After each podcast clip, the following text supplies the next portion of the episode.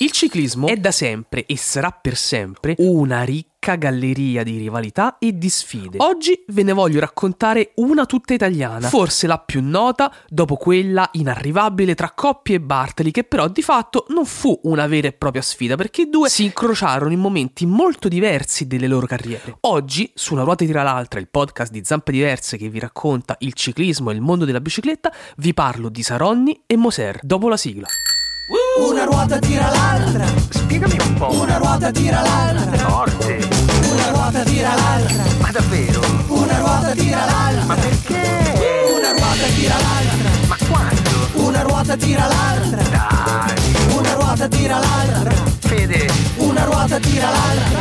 Altro? Vi ricordate la sciabarabba tra Saronni e Moser?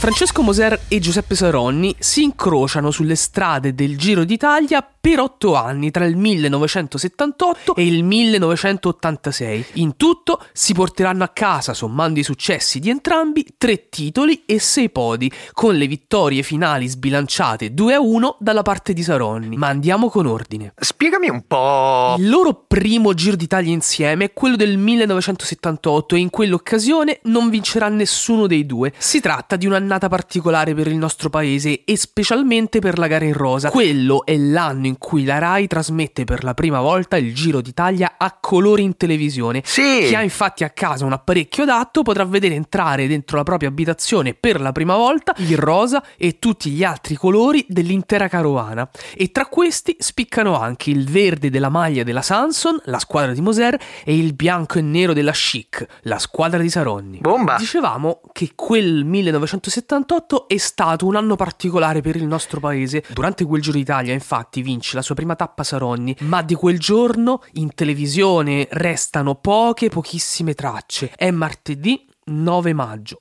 Martedì 9 maggio 1978 e mentre la tappa scivola via tra Novi Ligure e La Spezia, a Roma in via Caetani viene ritrovato il corpo di Aldo Moro. Ancor prima, alle prime luci dell'alba, morì per mano mafiosa Peppino Impastato, l'uomo dei cento passi. Quel giorno cambiarono molte cose e un po' cambiò anche la vita di Saronni che, come vi ho detto, vinse la sua prima tappa al Giro d'Italia. Sì. Il duello tra i due contendenti entra nel vivo l'anno successivo, nel 1979. Alla fine di una corsa combattuta, vincerà Saronni, appena 22enne, con due minuti di vantaggio proprio su Moser. Ed è qui che tutto comincia. Tra i due iniziano a partire schermaglie dialettiche dentro il gruppo e mezzo stampo in televisione. La sciabarabba, come direbbe un Vincenzo Mollica al Festival di Sanremo. E non esisteva una tappa in cui i due non perdevano l'occasione per punzecchiarsi e lanciarsi guanti di sfida. Dai. Francesco Moser, quando Saronni entra a far parte del gioco, è il capo incontrastato di tutto il movimento. Se il gruppo fosse riconosciuto come un paese itinerante,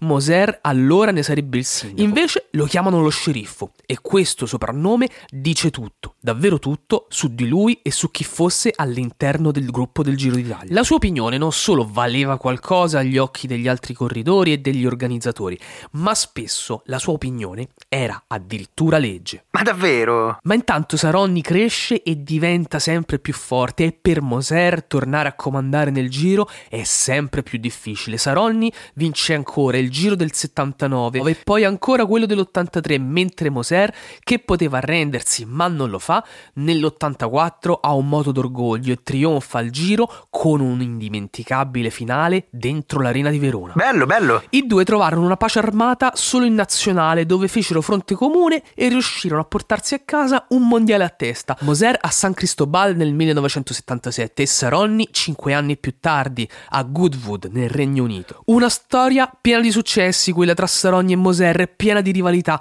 una rivalità che ha fatto bene al ciclismo e ai diretti interessati, eppure a un paese che in quegli anni vedeva nei due una valvola di sfogo per non pensare al brutto che succedeva per le strade italiane, tranne quando passava il giro, ovviamente. Un giro che dal primo anno di Saronni trovò anche il tempo per colorarsi e diventare definitivamente una festa, anche per chi non poteva assistervi dal vivo, anche per chi quel giorno ancora aveva una TV in bianco e nero. Quello che hai appena ascoltato è Una ruota tira l'altra, il podcast che ogni mattina, mentre fate colazione o andate al lavoro, vi racconta il mondo del ciclismo e della bicicletta.